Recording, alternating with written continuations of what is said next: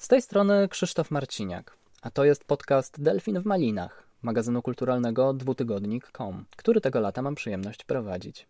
To już drugi odcinek Delfina pod wspólnym tytułem Uprawianie wspólnoty, który powstaje we współpracy z Fundacją im. Heinricha Bölla w Warszawie. Zapraszam Was w podróż do świata ekologicznego rolnictwa i ruchów nowowiejskich. Ramą tej podróży jest poszukiwanie wspólnoty i wspólnotowości w uprawianiu ziemi. Nie ma chyba w ruchu rolnictwa ekologicznego osoby, która nie zastanawiałaby się nad zagadnieniem kolektywności, koncepcjami i legendą kibuców, rolniczych spółdzielni czy komun. W poprzednim odcinku odwiedziłem Góry Izerskie i rozmawiałem tam z ludźmi tworzącymi ogromną, rozproszoną sieć ekologicznej współpracy. W jej kręgu toczy się wymiana żywności, prac ciesielskich i rzemiosła, ale również umiejętności i wiedzy. W tym odcinku o wspólnocie, neoruralsach, nowochłopach, ekowioskach, ale i o dobrej samotności na wsi przemówią zaś nauka i poezja. W murach Uniwersytetu Warszawskiego porozmawiam z badaczką ruchów nowowiejskich Agatą Hummel. Siedząc na zwalonym pniu nad rzeką Bóbr w Jeleniej Górze, posłucham naukowczyni zajmującej się alternatywnymi organizacjami i ruchem ekowioskowym Aleksandry Jaszczyk, a wieczorem w towarzystwie psów, świerszczy i wielu innych zwierząt poeta i rolnik Kalina Jaglarz najpierw przeczyta kilka swoich wierszy, a potem opowie o swoim przywiązaniu do samodzielnej pracy fizycznej. Zapraszam. Wtedy jest poderwanie ptaków, złączenie granic, zbłąkane ślepe chodzenie polem, wchodzenie w dym, odchodzenie zwierząt. Krążenie okiem, które u kresu boli, a potem jest berłem. Jeszcze trudno spojrzeć w twarz i nieopadłe piaski. Wtedy suszona trawa, żelazne pręty, kucanie w słońcu. Skuleni w mchu rozdrapują grzybnie, już nic nie urośnie, a ugniecione runo stanie się gniazdem.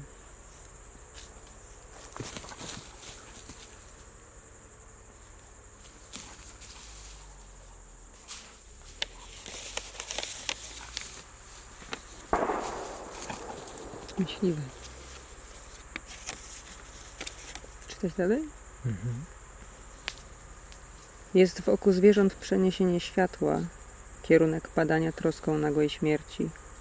Księżyc już podjął wiązki, wysupał z nich czaszkę, łagodnie złożoną w seledynach sadu. Są takie źródła przewodzenia, o których wiesz.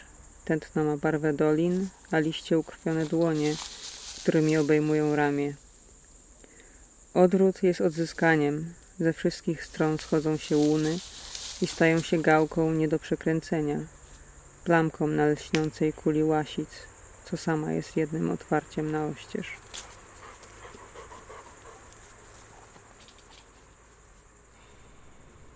Wiersze Kaliny Jaglarza, czytane wieczorem w jego gospodarstwie w Beskidzie Wyspowym, zabrzmią jeszcze kilkukrotnie w tym odcinku. W tym miejscu muszę też wtrącić kilka słów o samej formie tego podcastu. Eksperymentuję tu trochę z połączeniem podcastowej konwencji z ideami ekologii akustycznej. W związku z tym towarzyszące moim rozmowom dźwięki otoczenia są nie mniej ważne od tego, o czym mówimy. Wszystkie brzmienia wydarzają się po prostu w miejscach, w których nagrywamy. Chociaż z drugiej strony może uczyńmy wyjątek dla świerszczy z ogrodu Kaliny i poudawajmy, że nagrywam to moje gadanie w ogrodzie, nocą, w Beskidzie Wyspowym. Ale to podcast o kolektywach rolniczych i ekologicznej wspólnotowości na wsi, więc tylko na marginesie wspominam o pejzażu dźwiękowym. W tym drugim odcinku chcę skupić się na tym, co o zagadnieniu agroekologicznej wspólnotowości mają do powiedzenia naukowczynie, które nazywają, systematyzują i opisują różne aspekty rolniczej współpracy, kolektywności i współzamieszkiwania. Pamiętam, jak już po wielu doświadczeniach pracy w ekologicznych gospodarstwach po raz pierwszy dotarło do mnie, że to, co przeżywam, jest już opisywane w dyskursie naukowym. Ktoś podesłał mi wtedy nagranie wykładu, zatytułowanego Praca w polu to rewolucja.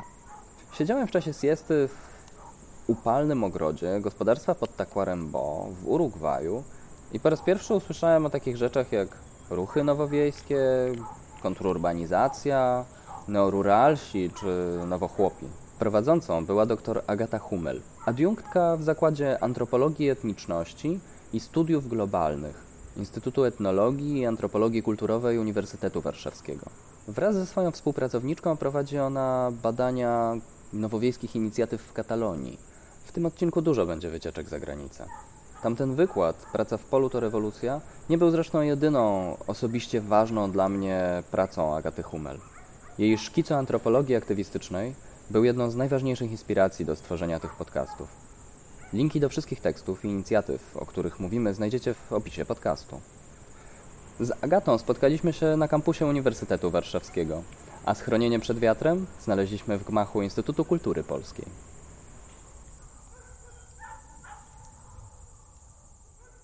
Agato, twoje badania są głównie w Ameryce Łacińskiej prowadzone i w Katalonii, prawda? Jeżeli chodzi o ruch nowowiejski czy też nowochłopski, ja nazywam go nowochłopskim, bo tym się chcę zajmować właśnie, potem mogę wyjaśnić różnicę. To się zajmuje właściwie tylko i wyłącznie w Katalonii, a prowadzę badania z osobą, która też wychodzi poza Katalonię i bada w Madrycie, ale tak naprawdę tylko i wyłącznie w Katalonii. Ja o tym mogę mówić głęboko. Jasne, samo to pojęcie neorural, jak ono jest problematyzowane w ogóle w nauce? To znaczy, jakie są dookoła tego ścieżki badawcze? No przede wszystkim ten ruch neo-rural, czy back to landers, i był bardzo badany przez geografów. I w związku z tym było takie skrzywienie na migrację. Mhm. Czyli jakby zamykano się w tej kategorii ludzi, którzy z miasta przenosili się na wieś i tam coś tam robili. Niekoniecznie rolnictwo, może na przykład pracowali przez internet, nie? Jakby to rolnictwo nie było tutaj centrum.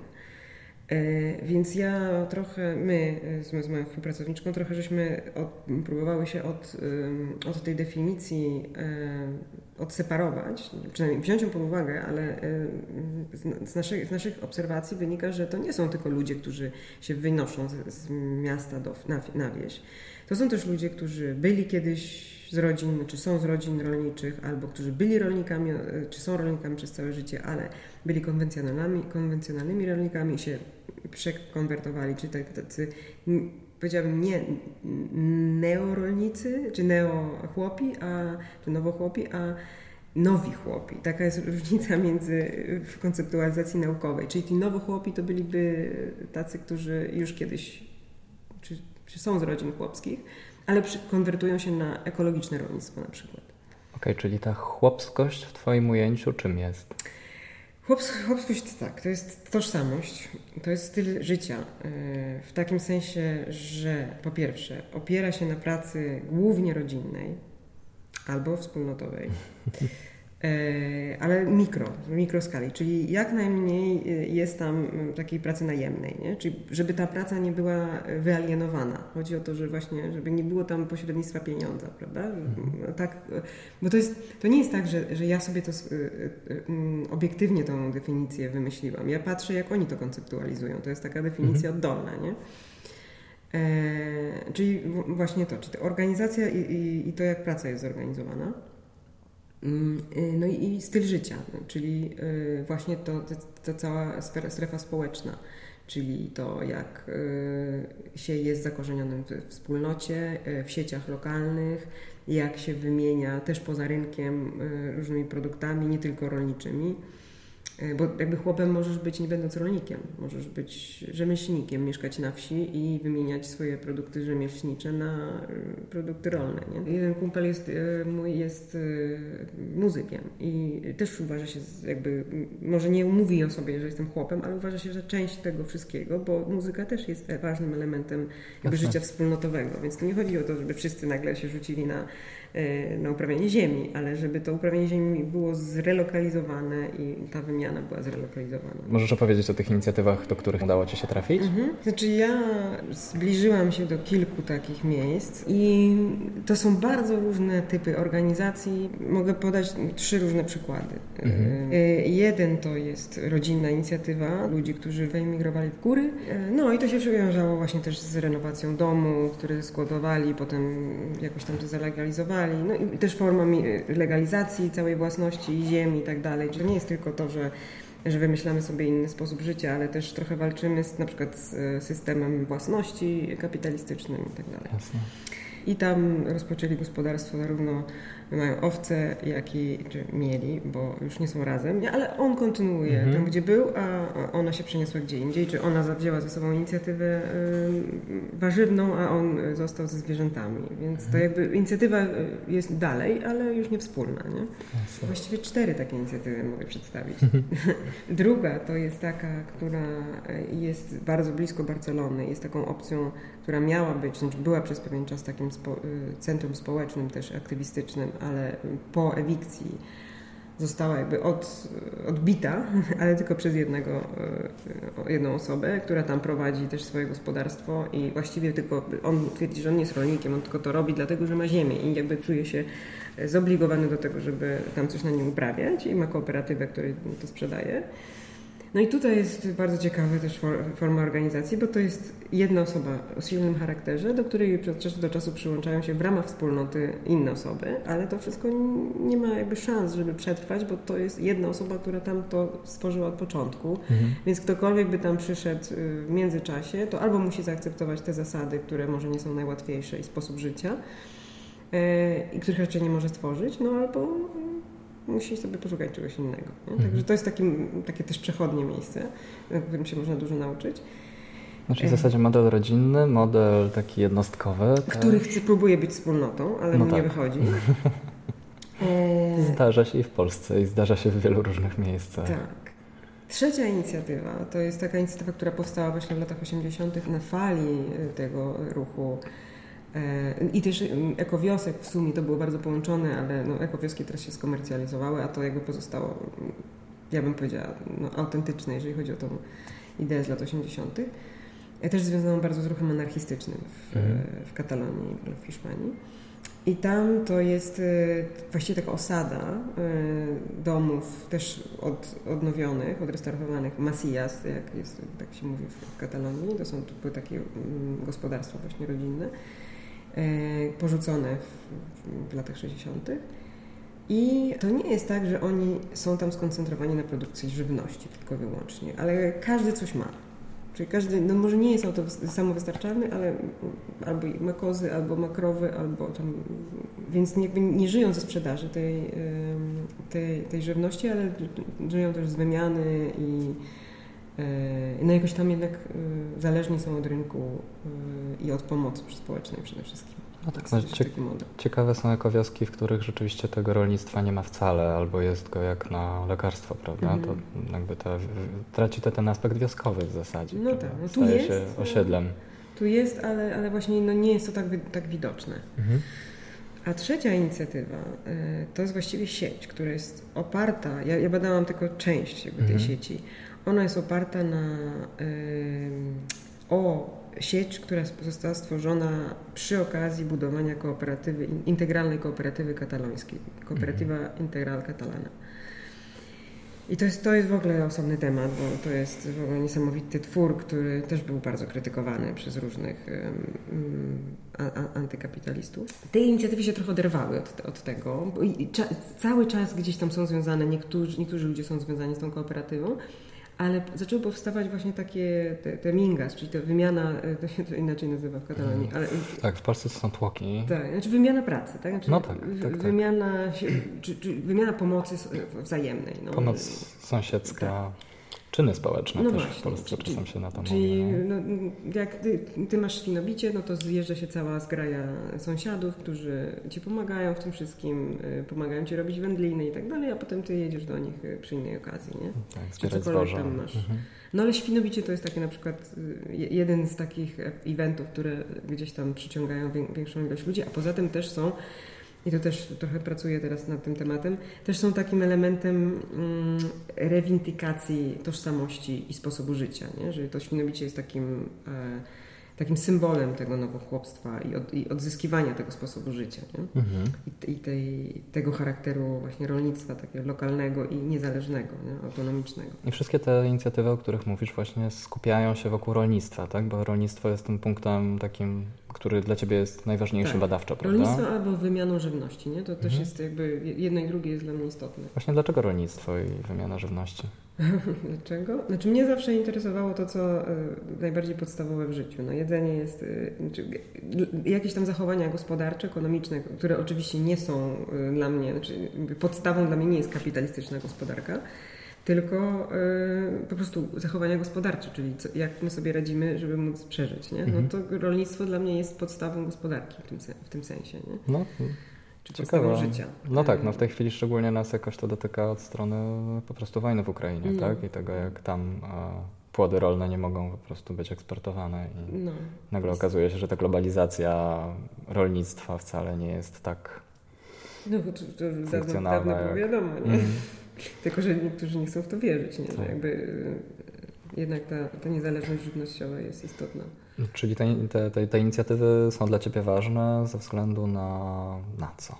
Na to, że pokazują, że to można inaczej zorganizować. Znaczy, że przede wszystkim, że rolnictwo może inaczej wyglądać, że nie musimy mieć masowego, przemysłowego rolnictwa, żeby móc wyżywić świat. Że to jest nieprawda, że jeżeli będziemy mieli małe rolnictwo rodzinne, bo tak się nazywa to małe rolnictwo. To nie jest dlatego, że nie chodzi o to, że wspólnotowe rolnictwo nie może być rodzinne. W takim sensie, że to jest po prostu nazwa naukowa, nie? Że family farm. Nie? Jak myślisz o słowie wspólnota, to właściwie co przychodzi Ci do głowy? Co jest takim Twoim pierwszym skojarzeniem? Problemy. Rozwiniesz to? No wiesz, no z literatury, jak czytałam, wiesz, ja podeszłam właśnie też do tego tematu bo chciałam badać te wspólnoty agroekologiczne. No i zaczęłam od czytania tekstów o tych wspólnotach z lat 60. I o tych, które przetrwały i nie przetrwały. No i teraz pytanie, czy te, co przetrwały, to właśnie są sukcesem, a te, co nie, to nie. Każda organizacja może mieć swoje złoty wiek, a potem się wypalić. To nie musi być tak, że fakt, że coś trwa przez 80 lat musi być jakimś wielkim sukcesem. Może coś trwać 15 lat i być jakimś modelem, nie? A to, że się rozpada, no to też różne czynniki mogą na to wpływać. Jak myślę o wspólnocie, to przede wszystkim myślę o tym, że jak poznałam latynoamerykańskie, indyjskie wspólnoty, to zupełnie nie polega na tym, na czym polega nasze wyobrażenie zachodnie wspólnoty, czyli właśnie dzielenie się, nie wiem, wszystkim dochodem, dzielenie się, czy całym dochodem, dzielenie się miejscem do mieszkania, czyli dzielenie się wszystkim i utrata jakiejkolwiek prywatności, czy nawet, nie wiem, dzielenie się ciałami. Były takie wspólnoty, do których nie mogłeś wejść, jeśli się nie prześpić ze wszystkimi, wiesz, po kolei. Nie? Więc no, w Ameryce Łacińskiej wydaje mi się, że te wspólnoty działają i są jakąś alternatywą dla systemu. No ale wydaje mi się, że my chcemy jakby za bardzo że za szybko chcemy i za bardzo skrajnie chcemy tą wspólnotę, czyli czy ten ideał wspólnoty jest taki totalnie skrajny u nas. A w Ameryce Łacińskiej jest bardziej zrównoważony, więc z tym my idziemy, próbujemy zdekonstruować ten nasz indywidualizm zbyt szybko, zbyt skrajnie, zbyt radykalnie i na tym chyba polegamy. Dzięki.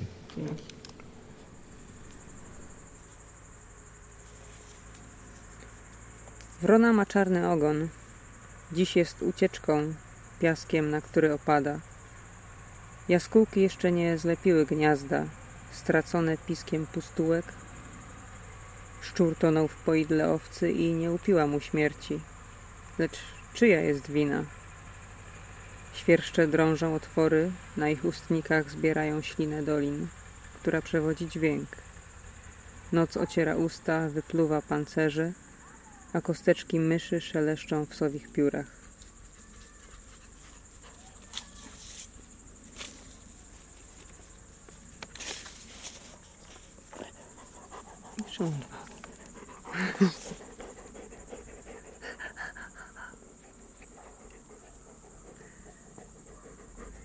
Wiąże się białko, jak supeł zaciska oburącz, ciągnąc w dwie strony.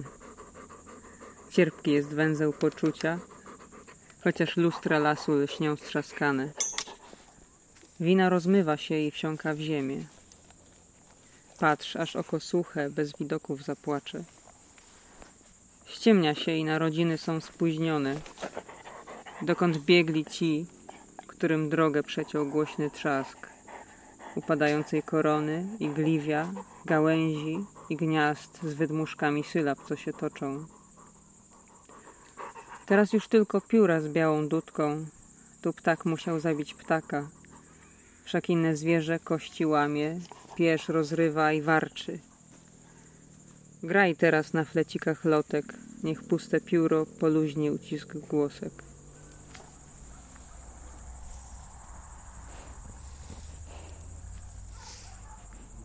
Drugą naukowczynią, z którą mieliśmy okazję porozmawiać o organizacji nowowiejskich inicjatyw i o ruchu ekowioskowym, jest Aleksandra Jaszczyk, doktorantka Instytutu Kultury Uniwersytetu Jagiellońskiego. Aleksandra działa na styku nauki o zarządzaniu, nauki ekologicznej i nauk społecznych oraz humanistycznych. Ktoś zaangażowany w permakulturę powiedziałby może, że działa na pograniczu różnych ekosystemów naukowych. Działa też na styku nauki i praktyki organizacyjnej. Jest członkinią Baltic Ecovillage Network, działaczką na rzecz suwerenności żywnościowej, permakultury i ruchu ekowioskowego. Od niedawna należy też do Stowarzyszenia Izeris, o którym dużo było w poprzednim podcaście. W trakcie przygotowań do tego podcastu wymieniliśmy sporo wiadomości i to ona ostatecznie przekonała mnie, żebym wybrał się do osady regeneratywnego życia, o której usłyszycie na pewno w następnym odcinku tej serii. Z Aleksandrą Jaszczyk rozmawiamy nad brzegiem rzeki Bóbr w Jeleniej Górze. Milcząco towarzyszy nam seterka imieniem Pani. Z oddali dobiegają głosy wypoczywającej nad rzeką młodzieży.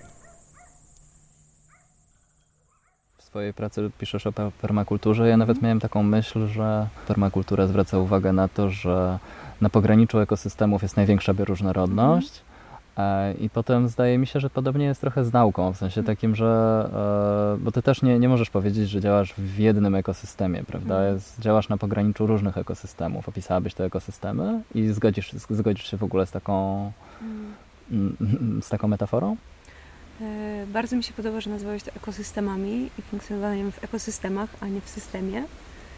I rzeczywiście od tej strony naukowej czy prowadzenia badań, powiedzmy, jestem przypisana z racji formalnej do nauk o zarządzaniu. Teraz to jest dyscyplina nauk o zarządzaniu jakości, która ma swoją wypracowaną metodologię i jakby swoją ścieżkę. I jest tak wiele czynników, które trzeba też wziąć pod uwagę, badając organizację. Szczególnie w sumie na wsi, to, że te ruchy nowowiejskie znajdują się w jakimś bardzo konkretnym ekosystemie ekologicznym, ekosystemie kulturowym czy jakiegoś dziedzictwa, które jest zastane, ludzi, którzy już tutaj funkcjonują, nie mówiąc o środowisku prawnym i jakimś gospodarczym. Jakby to wszystko, i to też widzę bardzo mocno, wpływa na to, jak przebiegają te procesy organizowania się tych inicjatyw wiejskich i tego, jak one ze sobą współpracują również, albo przestają ze sobą współpracować, albo co tam się zmienia. Jakby to wszystko biorę pod uwagę, mając właśnie gdzieś tam z tyłu głowy to, co proponuje permakultura, czyli to, co mówiłeś, że na przecięciu ekosystemów czy jakichś dwóch systemów zachodzi najwięcej i tam w tej takiej przestrzeni liminalnej jest możliwość też zmiany. I nauki wzajemnej. Permakultura mówi też o współpracy, czy o łączeniu, więc to, że jakieś dwa światy nie tylko się obserwują i nie tylko funkcjonują w paralelnej rzeczywistości, ale mogą z siebie czerpać, to też jest dla mnie takim jednym z motorów interpretacji tego, co obserwuję. Jak takie organizacje się zarządzają? Jak powinny się zarządzać? Może tak słowem wstępu.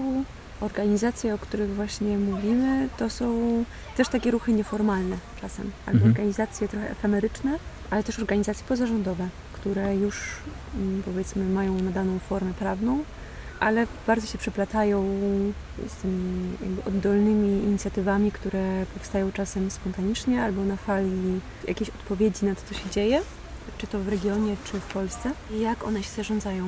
Czy jest jakiś jeden trend, który miałabyś wskazać, albo jakiś kierunek, który uważasz za szczególnie istotny? Często, choć nie zawsze, ale dość często są to ruchy o takiej strukturze horyzontalnej, czy organizacje tak zwane płaskie, w której wyłania się jakiś lider albo kilka liderów, ale nie rości sobie prawa do większej decyzyjności albo do ostatecznego zdania tego, jak to ma wyglądać. I są to ruchy otwarte, przez to, że to są raczej procesy niż podmioty. To są takie ekosystemy otwarte bardzo. Otwarte na udział innych osób? Czy... Tak. Na ludzi, którzy mają jakiś pomysł na siebie, na to, jak to ma wyglądać, czy mają jakieś doświadczenia. I często dopiero po jakimś czasie takiej współpracy ze sobą, czy poznawania się też na takim raczej przyjacielskim poziomie, tam tworzy się jakieś organizowanie, że to nie jest grupa przypadkowych ludzi, którzy znaleźli się w sieci albo zrekrutowali się i zaaplikowali na jakieś stanowisko. Nikt nie wysyłał CV, tylko ludzie poprzez zaufanie i wiarę w te same wartości decydują się na wspólne działanie. Jesteś aktywna w ruchu ekowioskowym, prawda? Jesteś członkinią organizacji, która skupia osoby zaangażowane w ekowioski w krajach bałtyckich, dobrze zrozumiałem? Tak, tak. To jest to stowarzyszenie Baltic Ecovillage Network z siedzibą na Gotlandii, czyli na samym środku Morza Bałtyckiego. Ale jakbyś miała zdefiniować w kilku zdaniach, czym ta ekowioska dla Ciebie jest, albo czym chciałabyś, żeby była, to tak po prostu czym ona jest? Myślę, że taką grupą bliskich sobie osób, mających podobne wartości, połączonych wspólnym dostrzeżeniem potrzeby zmiany czegoś w swoim otoczeniu, ale też zmiany w sobie i w swoim postrzeganiu życia we wspólnocie, które postanowiły dzielić ze sobą trochę więcej niż na przykład tylko tą przyjaźń. Że ta przyjaźń staje się kanwą do wspólnego życia, wspólnego tworzenia swojego siedliska albo siedliska, które daje przestrzeń do życia bliskim osobom, ich rodzinom, ich zwierzętom i też dzikiej przyrodzie, która akurat znalazła się w tym miejscu, jest wzięta pod uwagę. I takich ekowiosek wokół Morza Bałtyckiego jest trochę. W Polsce jest ruch raczkujący, ale powoli podnosi się z fazy raczkowania i myślę, że w najbliższych latach ten ruch się mocno rozwinie, patrząc na to już, co w trawie piszczy. W tym podcaście jestem bardzo ciekaw tego, co się dzieje za granicą. Tak jak mówisz, ten ruch ekowioskowy gdzieś w Polsce dopiero raczkuje, a znasz jakieś inne miejsca, prawda, za granicą, które w ten sposób funkcjonują? Odwiedzając Szwecję, miałam okazję zetknąć się z różnymi typami ekowiosek. Też było dla mnie ciekawe, że jako osoba właśnie z Polski i z takim dostrzeżeniem tego, jak też ten ruch ekowioskowy u nas się rozwijał. Było parę eksperymentów rzeczywiście. To miałam gdzieś tam z tyłu głowy w podświadomości zakodowane, że te społeczności mają dużo współpracy wewnątrz takiej ekowioski. Jest duch wspólnoty, jest decyzyjność bardzo socjokratyczna, ale nie zawsze to spotykałam i parę miesięcy, właściwie prawie 10, spędziłam żyjąc w takiej ekologicznej społeczności, ekowiosce, której społeczność żyła obok siebie, ale każdy tak naprawdę miał trochę swoje życie, swoje zajęcie. Osoby pracowały raczej poza swoim miejscem zamieszkania, chociaż takim mocnym punktem styczności, który też jednoczył wspólnotę, czy takie dwa punkty, to było przedszkole waldorfskie oraz to, że w tym miejscu zajmowano się też zwierzętami. Były owce, były kury, były też konie przez jakiś czas i to też dawało takie poczucie wspólnej sprawy. A z kolei przedszkole też zatrudniało dwie osoby żyjące w tej społeczności. Jak duża to była społeczność? Stałych mieszkańców było około 15 osób i byliśmy my, czyli wolontariusze, których było około 5-6 osób, plus różni odwiedzający mniej lub bardziej stali, ale tak, powiedzmy tak do 20 osób żyło w tym miejscu, no i kilkadziesiąt zwierząt. Jako badaczka organizacji miałaś okazję też pewnie się dużo dowiedzieć właśnie o tym, jak podejmowane były decyzje, jak wyglądała ta struktura płaska No właśnie, to też było dla mnie czymś zaskakującym. Albo co nie było typowe dla ekowiosek, nie było tam płaskiej struktury tak naprawdę. Był jeden właściciel, który był decydentem i który miał ostatnie słowo, jeśli chodzi o zmiany w infrastrukturze czy zakupieniu czegoś do tej ekowioski. I mimo, że były starania, żeby pracować nad strukturą, takim punktem, takim wąskim gardłem i słabością, muszę przyznać szczerze, była decyzyjność w rękach jednej osoby, czy może dwóch. I mimo, że była możliwość negocjowania, to jednak ostatnie słowo należało do właścicieli. Ale możesz wskazać jakiś przykład, nie wiem, innej organizacji, takiej, w której faktycznie ten płaski model zarządzania miałby miejsce, tak samo intensywnej właśnie jak taka ekowioska? Tak, jest również przykład ze Szwecji, właśnie z wyspy Gotland. Jest tam taka ekowioska Söderbyń, która również przyjmuje bardzo dużo wolontariuszy i tak naprawdę opiera się w dużej mierze na pracy wolontariackiej, na wolontariuszach z różnych części Europy, w której decyzje są podejmowane w sposób konsensualny na zasadach socjokracji, gdzie praktycznie wszyscy są, nawet ci, którzy żyją tam tylko kilka tygodni, kilka miesięcy, są włączeni w procesy decyzyjne. I to jest ich taką zasadą, którą się trzymają. Jednak jest to metoda, która przybliża do jakiegoś takiego ideału inkluzywności i włączenia różnych głosów i takiej bioróżnorodności w społeczności. A jaka jest struktura własności tam? Nie jestem pewna, aczkolwiek należy to do kooperatywy. Znaczy można w ogóle postawić jakąś taką tezę odważną, że struktura własności danego miejsca wpływa na jego demokratyzowanie się albo autokratyzowanie? Myślę, że tak.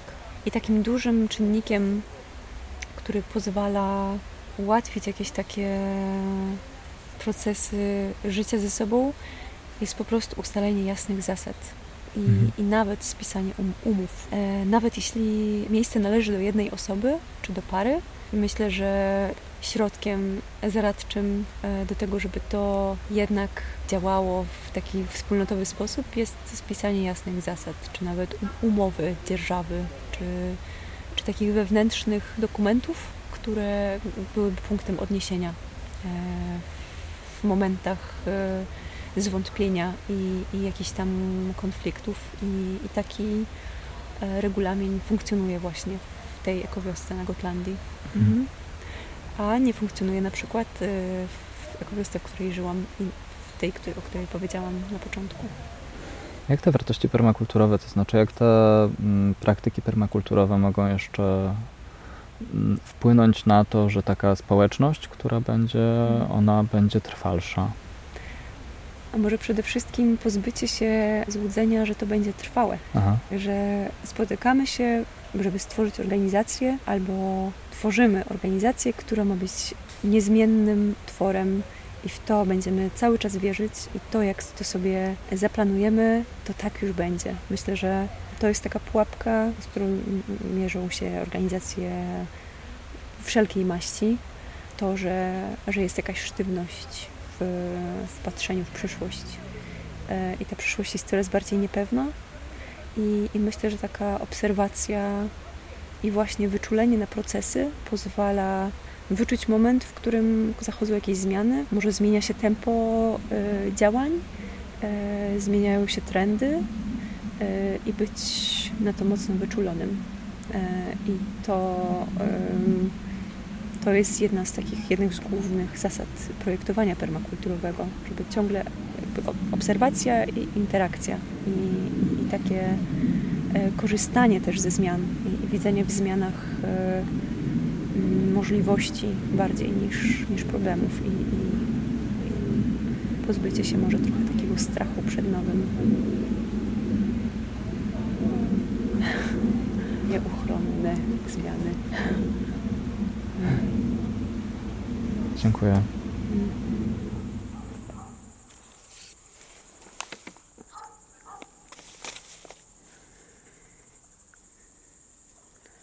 Jest coś jeszcze niż rozpad grzyba. drążona skórka, zarośnięte ślady po zębach, ucisk w piersi między jednym a drugim pniem drzewa. Teraz wszystkie paprocie pobladły. Kapelusz ma imię ryby, lgnie lepko do ściółki, rozprasza się łuska i przecina tkankę. Jest coś więcej niż rozkład słowa, niż skóra blada i zimna i usta, wargi, wyschnięte i czujne, bo mówią z nich zwierzęta. Potem długie kołowanie. Na brzegu lasów zbiera ciąg liter odczytywalnych na różne sposoby albo anagramy roślin. Jeden jest kolor rozpadu. Inaczej się mieni oczom, inaczej się skrada. Z trudem unoszą się żebra lasu. Całuj wznoszący się brzuch borsuka, całuj wydęty brzuch zająca. Ciepły, a oko zastygło i cień nad nami. Jeszcze jeden rok mija i sarna w skoku nad doliną.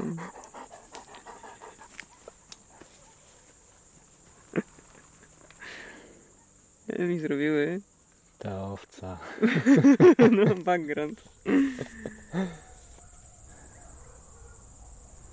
Gdy po raz pierwszy zetknąłem się z poezją Kaliny Jaglarza, uderzyło mnie nie tylko to, jak niesamowicie ekologiczne są te wiersze, ale też myśl, że może można by je nazwać sztuką nowowiejską? Ale nie dlatego, nie tylko dlatego chciałem tak bardzo porozmawiać z Kaliną o koncepcjach, które przedstawiam w kolejnych odsłonach uprawiania wspólnoty. Głos Kaliny jest głosem osoby, która nie czuje się organicznie we wspólnocie. Wprost mówi o tym, jak ważne jest dla niego milczenie i dobra samotność, praca w pojedynkę w gospodarstwie. Jak rozmawiałem z różnymi osobami o tej mojej podróży, w poszukiwaniu agroekologicznej wspólnoty czy kolektywu, jak mówiłem, że sam chciałbym taki kolektyw organizować, że nie wierzę w trwałość i skuteczność rodzinnego modelu prowadzenia ekologicznych upraw, widziałem, że u niektórych moich rozmówczyń i rozmówców wręcz wywoływało to dyskomfort. Kalina był jedną z tych osób. Ta idea tak silnie kłóciła się z ich wizją szczęścia, bezpieczeństwa, wewnętrznej harmonii. Nie rozumiałem tego. Chciałbym, żeby ta ostatnia rozmowa tego odcinka była oddaniem głosu właśnie tym osobom, które z tym podcastem czują się niekomfortowo. Jak słucham tego podcastu i rozmawiam o tych tematach wspólnotowości czy robienia kolektywów, kolektywnej uprawy ziemi, to są osoby, dla których to jest w jakiś sposób niekomfortowe, dla których właściwie nawet słuchanie o tym jest trudne. I pomyślałem, że taki głos byłby tutaj potrzebny i na czym to polega? To znaczy, czym jest ten dyskomfort po tych rozmowach, które odbyliśmy na ten temat? To jest ten dyskomfort, który wynika po prostu chyba z natury każdego z nas i tego, kim jesteśmy, jaki mamy charakter, w czym się już sprawdziliśmy, a w czym nie, i po prostu w pewnym momencie wiemy, że takie jakby dzielenie życia i pracy z jakąś wspólnotą, z większą grupą jest po prostu dla nas, dla takich ludzi jak ja na przykład, niemożliwe. Konstrukcja psychiczna po prostu nie pozwala na to. Tak mi się wydaje. I to nie jest ani złe, ani dobre właśnie.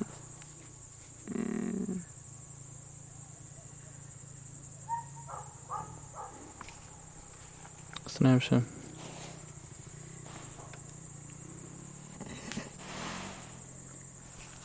Pies. Ta decyzja o wyprowadzce na wieś w twoim przypadku jeszcze o tyle specyficzna, że wyprowadzce na wieś w zasadzie całą rodziną.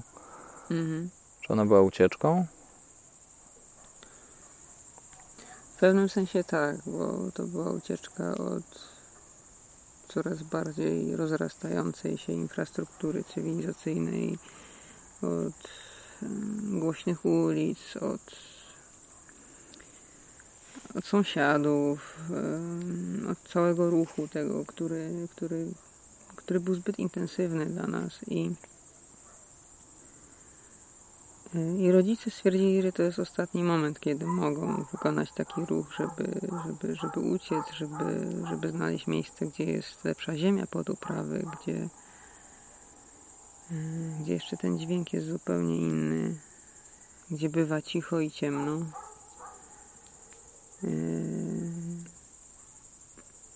A mi też to było potrzebne i dalej jest, i po prostu tak się zgadaliśmy, że możemy spróbować. A nie boisz się, że tutaj też w pewnym sensie dopadnie was?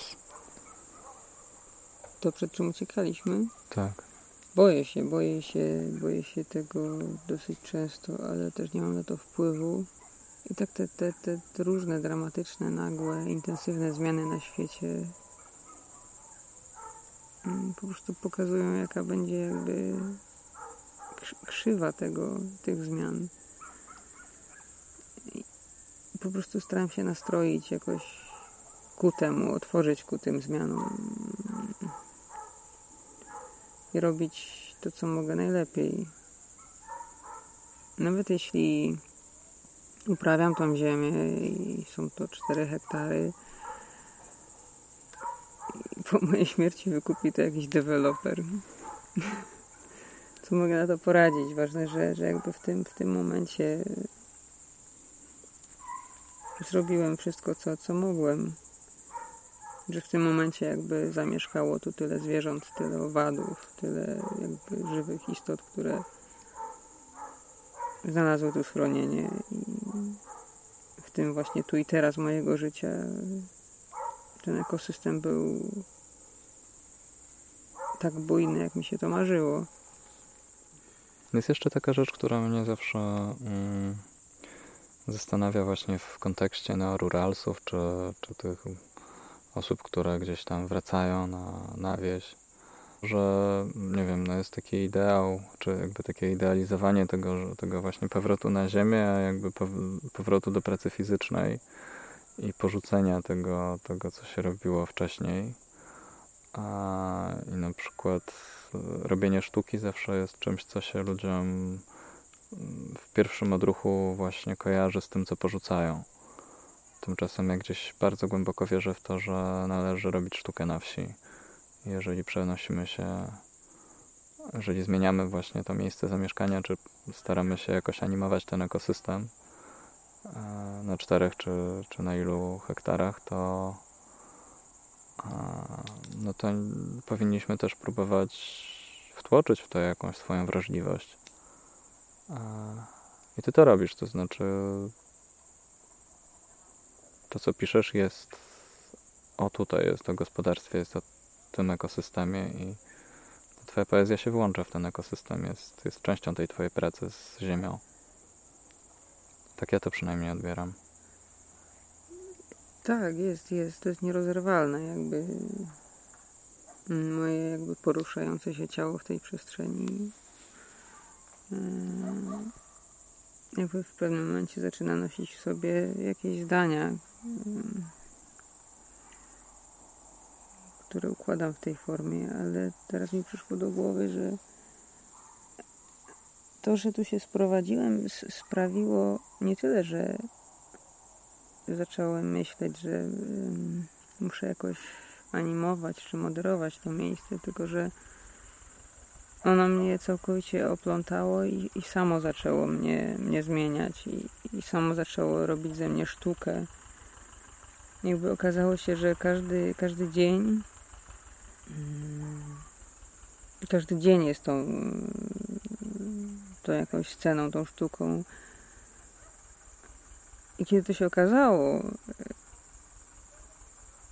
postanowiłem jakby nie tyle odgrywać, bo tu nie chodzi o odgrywanie, ale żeby ten każdy dzień był właśnie najpiękniejszy i najważniejszy. A najwspanialsze było w tym to, że tak naprawdę nie było widzów tego i to bardzo wpłynęło też na postrzeganie ja, na moje ego. Wydaje mi się, bo zawsze dla mnie ważne były słowa i raczej wolałem je oszczędzać niż nadużywać. że takie słowa, które powstają właśnie z wysiłku fizycznego czy obcowania z ziemią, ze zwierzętami, mają w sobie coś takiego może unikalnego, może... Mi się jeszcze takie słowo nie udało, znaczy czekam na to genialne, idealne słowo, które tu do mnie przyjdzie w tej dolinie. Ale jak się jest w tej dolinie, to ona jest jak taka niecka, która zbiera różne dźwięki i po prostu trzeba usiąść i dobrze nasłuchiwać i czekać, jakie słowa się pojawią. I trzeba, ale dużo ludzi nas odwiedza i to jest bardzo ważne, bo jednocześnie jak się tutaj mieszka, to ma się w sobie tą tęsknotę, ale ona nie jest zła. Ona sprawia, że jak ci ludzie przyjeżdżają, to jest niezwykłe święto i możemy sobie opowiedzieć nawzajem, co przeżyliśmy, co widzieliśmy. No, nasza perspektywa jest bardziej ograniczona, ale może to są tylko pozory. A sama praca, to znaczy praca w pojedynkę ze zwierzętami, w pojedynkę z ogrodem, w pojedynkę z kompostem, to jest uwalniające, że pracuje się samemu, to jest trudne, że pracuje się samemu. Jak to postrzegasz? Czy taka praca w pojedynkę daje bardzo dużo przestrzeni do namysłu i jest też wymagająca, bo wyznaczasz sobie sam granice. No i też zostajesz sam ze swoimi myślami. Ale jednocześnie możesz spróbować nie myśleć i oddać się całkowicie czynności. Z kolei wspólna praca, ja obydwie cenię jednakowo, chociaż ta samotna praca jest dla mnie jak narkotyk. Bardzo jej potrzebuję, żeby nawet nie tyle co poukładać myśli, bo staram się nie myśleć wtedy tak naprawdę. To właśnie jakby zharmonizować albo zrytmizować swoje ciało z materią, którą się zajmuje, żeby po prostu ją w końcu zauważyć. Zauważyć czynności, każdą pojedynczo, i zauważyć narzędzia, zauważyć materię. A czasem jak się pracuje w jakimś kolektywie, znaczy nie będę tu nic negatywizować, ale czasem to schodzi na dalszy plan na rzecz jakby rozmowy, która też jest przygodą. Nie mówię, że nie, ale ja bardziej potrzebuję tej bliskości i tego rytmu i materii, bo inaczej się czuję bardzo zagubiony. Jak pozostaję bez tego długo, jak gdzieś wyjeżdżam do miasta, czy jestem wśród wielu ludzi, dzieje się dużo, jest dużo rozmów. I kiedy jestem bez tego, to czuję się po prostu jak narkoman bez pożywki. Wszystko mi się zaczyna trząść i naprawdę marzę tylko o tym, żeby już tutaj wrócić i popracować, spocić się, pomachać widłami, ale właśnie w samotności, a może nawet nie tyle w samotności, bo otacza nas tyle zwierząt. Także cały czas jestem z nimi. One się milcząco przyglądają moim ruchom, ja się milcząco przyglądam im i jest nam cholernie dobrze.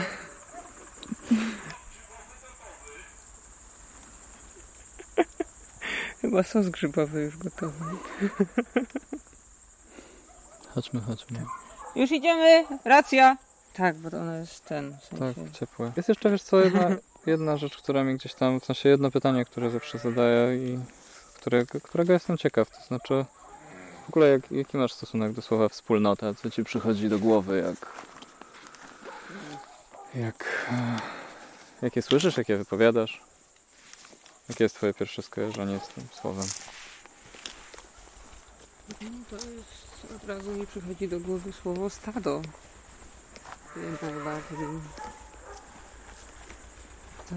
Komitywa ludzko-zwierzęca, ale to jest jednocześnie ekosystem, czyli to, czego nie uznalibyśmy za coś, co jest z nami wspólne, czyli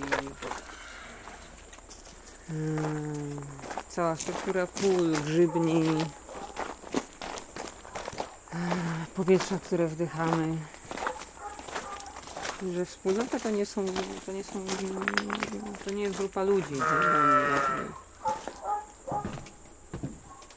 tylko coś na znacznie takim też mikropoziomie. Tego, że wspólnie po prostu żyjemy. Dzięki.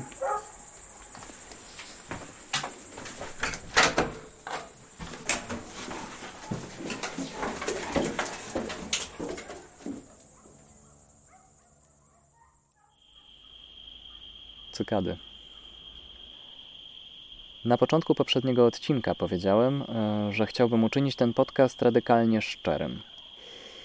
Te ostatnie słowa, teraz, nagrywam już w Hiszpanii, w górach pod Granadą, w trakcie kursów tworzonych przez organizację Labolina oraz Julex South. Czuję tyle samo radości z odbytych już rozmów, odwiedzonych miejsc, przyswojonych koncepcji i idei, co zmęczenia, gonieniem po Polsce, nagrywaniem, słuchaniem, montowaniem, upałem. W poprzednim odcinku mówiłem o tym, że szukam jednorożca, którym miałoby być ekologiczne gospodarstwo w Polsce, prowadzone nie przez rodzinę czy jednostkę, a przez kolektyw. Z jednorożcami jest zwykle tak, że okazują się zupełnie inne, niż się je sobie wyobrażało. Spotkałem piękne źrebie jednorożca i czuję, że wyrośnie z niego kolorowe, regeneratywne zwierzę. O tym i o innych magicznych stworzeniach opowiem w następnym odcinku. Ale paradoksalnie najmilej było odkryć, że w tych moich poszukiwaniach nie jestem sam. Że wiele osób w Polsce kombinuje w tę samą stronę i znajdujemy wspólny język. Mogę więc już ze spokojnym sercem zaprosić Was do ostatniego odcinka, w którym zabrzmi Pomorze i Andaluzja. Do usłyszenia. Dziękuję, że słuchacie.